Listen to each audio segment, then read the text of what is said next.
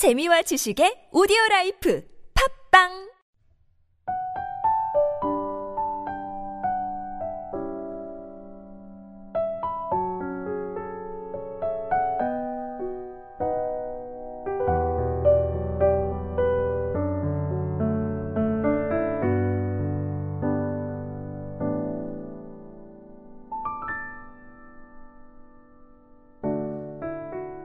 할렐루야 메시지 성경 통독에 함께하는 지구촌 사랑교회 성도 여러분을 주님의 이름으로 환영하고 축복합니다. 오늘 여러분과 함께 읽을 말씀은 요한일서 3장에서 5장 말씀입니다. 아버지께서 우리에게 펼쳐 보이신 사랑은 실로 놀라운 사랑이 아닐 수 없습니다. 그 사랑을 바라보십시오. 우리가 하나님의 자녀라 불리게 되었습니다. 참으로 우리는 하나님의 자녀입니다. 세상이 우리를 알아주지 않고 우리를 진지하게 대하지 않는 것은 하나님이 누구시며 그분이 무슨 일을 하시는지 세상이 알지 못하기 때문입니다. 그러나 친구 여러분, 우리는 분명 하나님의 자녀입니다. 그것은 단지 시작일 뿐입니다. 우리의 끝이 어떻게 될지는 아무도 모릅니다. 다만 우리가 아는 것은 그리스도께서 밝히 나타나실 때 우리가 그분을 뵐 것이며 그분을 뵐 때 우리도 그분과 같이 되리라는 것입니다. 그분의 오심을 손꼽아 기다리는 우리는 순결하게 빛나는 예수의 삶을 모범으로 삼아 우리의 삶을 준비합니다. 죄악된 삶에 빠진 사람은 누구나 위험한 무법자입니다. 하나님의 질서를 어지럽게 하는 것은 죄입니다. 그리스도께서 죄를 없애기 위해 오셨다는 것을 여러분은 잘 알고 있습니다. 그분 안에는 죄가 없습니다. 죄는 그분께서 세우신 계획의 일부가 아닙니다. 그리스도 안에 깊이 머물며 사는 사람 가운데 습관처럼 죄를 짓는 사람은 하나도 없습니다. 습관처럼 죄를 짓는 사람은 그리스도를 제대로 보지 못했고 그분을 전혀 알지 못하는 자입니다. 그러므로 사랑하는 자녀 여러분, 누군가의 유혹을 받아서 진리에서 벗어나는 일이 없게 하십시오. 우리가 의로우신 메시아의 삶에서 본 것처럼 의를 행하는 사람이 의로운 사람입니다. 습관처럼 죄를 짓는 사람은 죄 짓는 일의 개척자인 마귀에게서 난 사람입니다. 하나님의 아들이 오신 것은 마귀의 길을 멸하시기 위해서입니다. 하나님에게서 나서 생명에 들어간 사람들은 습관처럼 죄를 짓지 않습니다. 어째서 그렇습니까? 하나님의 씨가 그들 깊은 곳에 자리하여 그분을 지금의 모습으로 만들어 가기 때문입니다. 죄를 짓거나 자랑하는 것은 하나님에게서 난 사람들의 본성이 아닙니다. 하나님의 자녀와 마귀의 자녀를 구별하는 방법이 있습니다. 의로운 삶을 살지 않는 자는 하나님에게서 난 사람이 아닙니다. 형제나 자매를 사랑하지 않는 자도 그러합니다. 간단한 기준이 아닙니까? 서로 사랑하십시오. 이것이 우리가 처음부터 들은 메시지입니다. 우리는 악한 자와 손잡고 자기 동생을 죽인 가인처럼 되어서는 안 됩니다. 그가 왜 동생을 죽였습니까? 그는 악한 일에 깊이 빠져 있었고 그의 동생이 한 행위는 의로웠기 때문입니다.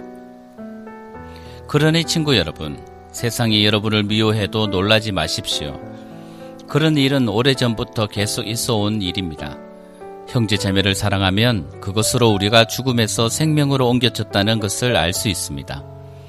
사랑하지 않는 사람은 죽은 사람과 같습니다. 형제나 자매를 미워하는 사람은 살인하는 자입니다. 영원한 생명과 살인이 서로 어울리지 않는다는 것을 여러분은 잘 알고 있습니다. 그리스도께서 우리를 위해 자기 목숨을 희생하신 것을 보고 우리는 사랑을 이해하고 경험하게 되었습니다. 그러므로 우리도 자기 자신만 위하는 것이 아니라 믿는 동료들을 위해 희생하며 살아야 합니다. 공경에 처한 형제나 자매를 보고서 도울 방법이 있는 여러분이 그들을 냉대하고 아무것도 도와주지 않는다면 하나님의 사랑은 어찌 되겠습니까? 사라지고 말 것입니다. 여러분이 하나님의 사랑을 사라지게 한 것입니다. 사랑하는 자녀 여러분, 사랑에 대해 말만 하지 말고 참된 사랑을 실천하십시오. 그것만이 우리가 참되게 살고 있으며 실제로 하나님 안에 살고 있음을 알 수 있는 유일한 길입니다. 또한 그것은 스스로를 비판할 일이 생기더라도 그 힘겨운 자기 비판을 멈추게 하는 길이기도 합니다. 하나님은 우리의 근심하는 마음보다 크시며 우리 자신보다 우리를 더 잘 아시기 때문입니다. 친구 여러분, 그렇게 마음을 살핀 뒤에 더 이상 우리가 자책하거나 스스로를 정죄하지 않으면 우리는 하나님 앞에서 담대하고 자유롭게 됩니다. 손을 내밀어 우리가 구한 것을 받을 수 있습니다. 그것은 우리가 하나님의 말씀을 행하고 그분을 기쁘시게 해드리는 일을 하기 때문입니다. 다시 말씀드리지만 하나님의 계명은 이것입니다. 곧 하나님께서 친히 이름 지어 주신 아들 예수 그리스도를 믿는 것입니다. 그리스도께서 우리에게 말씀하신 것은 처음 받은 계명대로 서로 사랑하라는 것입니다. 우리가 그리스도의 계명을 지키면 우리는 그분 안에 충만히 살고 그분도 우리 안에 사십니다. 이렇게 우리는 그분이 주신 성령을 힘입어 그리스도께서 우리 안에 깊이 머무르고 계심을 경험합니다. 4장 사랑하는 친구 여러분, 들려오는 말을 다 믿지 마십시오. 사람들이 여러분에게 하는 말을 신중히 생각하고 따져보십시오. 하나님에 대해 이야기한다고 해서 모두가 하나님에게서 난 사람은 아닙니다. 수많은 거짓 설교자들이 이 세상을 활보하고 있습니다. 참 하나님의 영을 가려내는 기준이 있습니다. 예수 그리스도, 곧 하나님의 아들이 살과 피를 지닌 진짜 사람으로 오신 것을 믿는다고 공개적으로 시인하는 사람은 누구나 하나님에게서 나서 하나님께 속한 사람입니다. 그러나 예수를 믿는다고 시인하지 않는 사람은 누구든지 하나님과 아무 관계가 없습니다. 이것이 바로 적 그리스도의 영입니다. 여러분은 적 그리스도가 오리라는 말을 들었습니다. 그런데 그 영이 우리가 생각한 것보다 빨리 왔습니다. 사랑하는 자녀 여러분, 여러분은 하나님에게서 나서 하나님께 속해 있습니다. 여러분은 이미 저 거짓 교사들과 싸워 큰 승리를 거두었습니다. 여러분 안에 계신 성령께서 이 세상 그 어떤 것보다 더 강하시기 때문입니다. 저 거짓 교사들은 그리스도를 부인하는 세상에 속해 있습니다. 그들은 세상의 언어를 말하고 세상은 그들의 언어를 먹고 자랍니다. 그러나 우리는 하나님에게서 나서 하나님께 속해 있습니다. 하나님을 아는 사람은 누구나 우리의 말을 이해하고 듣습니다. 물론 하나님과 아무 관계가 없는 자는 우리의 말을 듣지 않습니다. 이것이 진리의 영과 속이는 영을 구별하는 또 하나의 기준입니다. 사랑하는 친구 여러분, 사랑은 하나님에게서 오는 것이니 사랑하기를 멈추지 마십시오. 사랑하는 사람은 모두 하나님에게서 나서 하나님과의 사귐을 경험합니다. 사랑하지 않는 사람은 하나님에 대해 아무것도 알지 못하는 자입니다. 하나님은 사랑이시기 때문입니다. 그러니 여러분도 사랑하지 않으면 그분을 알 수 없습니다. 하나님께서 우리를 향하신 그분의 사랑을 이렇게 보이셨습니다. 하나님께서 하나뿐인 자기 아들을 세상에 보내셔서 우리로 그 아들을 통해 살게 하신 것입니다. 우리가 말하려는 사랑은 이런 사랑입니다.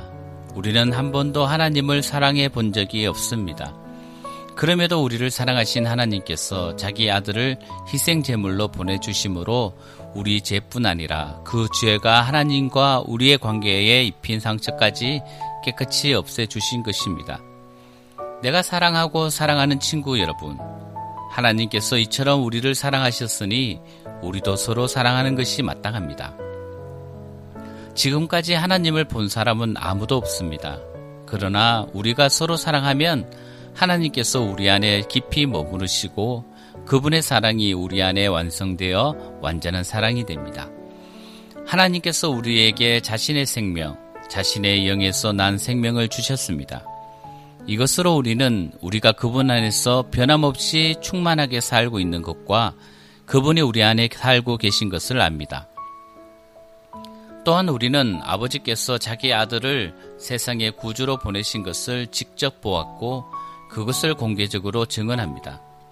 예수가 하나님의 아들이심을 시인하면 누구나 하나님과의 친밀한 사귐에 끊임없이 참여하게 됩니다. 우리는 이것을 너무나 잘 압니다. 우리는 하나님에게서 오는 이 사랑을 마음과 영혼을 다해 껴안았습니다. 하나님은 사랑이십니다. 우리가 사랑의 삶 속에 영원히 살기로 작정하면 우리는 하나님 안에 살고 하나님도 우리 안에 사십니다. 이처럼 사랑이 우리 안에 자유롭게 드나들고 익숙해지고 성숙해지면 심판날에 우리는 염려할 일이 없을 것입니다. 그리스도께서 사신 대로 우리도 그렇게 살기 때문입니다. 사랑 안에는 두려움이 들었을 자리가 없습니다. 온전한 사랑은 두려움을 내어 쫓습니다. 두려움은 삶을 무력하게 만듭니다. 두려운 삶, 곧 죽음을 두려워하고 심판을 두려워하는 삶은 사랑 안에서 온전해지지 못한 삶입니다. 그럼에도 우리는 사랑합니다. 사랑하고 사랑받습니다. 우리가 먼저 사랑받았으니 이제 우리가 사랑합니다. 하나님께서 먼저 우리를 사랑해 주셨습니다. 나는 하나님을 사랑한다고 떠벌리고는 곧바로 형제나 자매를 미워하고 아무렇지도 않게 생각하는 사람이 있다면 그는 거짓말장이입니다. 보이는 사람을 사랑하지 않으면서 어찌 보이지 않는 하나님을 사랑할 수 있겠습니까? 우리가 그리스도에게서 받은 계명은 단순 명료합니다. 하나님에 대한 사랑은 사람에 대한 사랑을 표현한다는 것입니다. 여러분은 하나님과 사람 모두를 사랑해야 합니다. 5장 예수께서 메시아이심을 믿는 사람은 누구나 하나님에게서 난 사람입니다. 낳으신 분을 사랑한다면 우리는 분명 그분에게서 난 자녀까지도 사랑할 것입니다. 하나님을 사랑합니까? 그분의 계명을 지킵니까? 이것이 우리가 하나님의 자녀를 사랑하는지 사랑하지 않는지를 구별해주는 참된 기준입니다. 우리가 하나님을 사랑하는 증거는 우리가 그분의 계명을 지킬 때 나타납니다. 그분의 계명은 결코 힘든 것이 아닙니다. 하나님에게서 난 사람은 누구나 세상의 방식을 이깁니다. 세상을 무릎 꿇게 하는 승리의 힘은 다름 아닌 우리의 믿음입니다. 예수께서 하나님의 아들이심을 믿는 사람, 그가 곧 세상의 방식을 이기는 사람입니다. 예수, 하나님의 그리스도, 그분께서는 생명을 주는 탄생을 경험하시고 죽음을 이기는 죽음도 경험하셨습니다. 그분께서는 자궁을 통한 탄생뿐 아니라 세례를 통한 탄생도 경험하셨습니다. 그분께서는 그 세례를 통해 자기의 사역을 시작하시고 희생적인 죽음을 맞이하셨습니다. 성령은 언제나 진리를 증언해 주십니다. 예수께서 세례 받으시고 십자가에 달리실 때 하나님이 함께 계셨음을 증언하시는 성령께서 그 모든 사건을 우리 눈앞에 생생하게 제시해 주십니다. 증언은 3종으로 이루어집니다. 성령과 세례와 십자가의 달리심이 그것입니다. 이 세 증언은 완전하게 일치합니다. 우리가 사람의 증언도 그대로 받아들이는데 하물며 하나님께서 마치 이 자리에 계신 것처럼 자기 아들에 관해 증언하실 때에는 더욱 확실하지 않겠습니까? 하나님의 아들을 믿는 사람은 누구나 하나님의 증언을 자기 속에 확인한 사람입니다. 믿지 않는 사람은 하나님을 거짓말장이로 만드는 자입니다. 하나님께서 자기 아들을 두고 친히 하신 증언을 믿지 않기 때문입니다. 증언의 핵심은 하나님께서 우리에게 영원한 생명을 주셨고 그 생명이 아들 안에 있다는 것입니다. 그러므로 그 아들을 모신 사람은 생명을 가졌고 그 아들을 부인하는 사람은 생명을 부인하는 자입니다. 내가 이 편지를 쓰는 목적은 이것입니다. 하나님의 아들을 믿는 여러분이 의심의 그림자를 해치고 나와 영원한 생명, 허상이 아닌 실체를 소유하고 있음을 알게 하려는 것입니다. 우리는 하나님 앞에서 담대하고 자유롭게 되었습니다. 그분의 뜻을 따라 마음껏 구하고 또 그분께서 들어주심을 확신하게 되었습니다. 하나님께서 들어주신다고 확신하고 구하면 우리가 구한 것은 우리 것이나 다름없음을 우리는 압니다. 예컨대 영원한 죽음으로 이끄는 죽을 죄를 짓는 자들을 두고 하는 말은 아니지만 어떤 그리스도인이 죄 짓는 것을 보거든 하나님께 도움을 구하십시오. 그러면 하나님께서 기꺼이 도우시고 죽을 죄를 짓지 않은 그 죄인에게 생명을 베푸실 것입니다.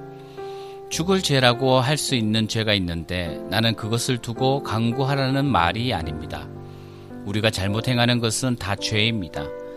그러나 죄라고 해서 다 죽을 죄는 아닙니다.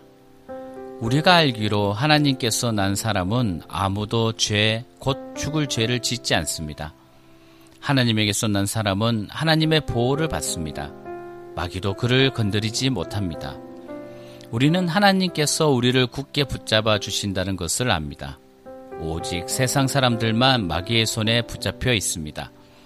우리가 알다시피 하나님의 아들이 오셔서 우리로 하여금 하나님의 진리를 깨닫게 해 주셨습니다. 실로 멋진 선물이 아닐 수 없습니다. 우리는 진리 자체이신 하나님의 아들 예수 그리스도 안에 살고 있습니다. 이 예수야말로 참 하나님이시며 참 생명이십니다. 사랑하는 자녀 여러분, 모든 가짜는 영리하기 그지없으니 그들을 조심하십시오.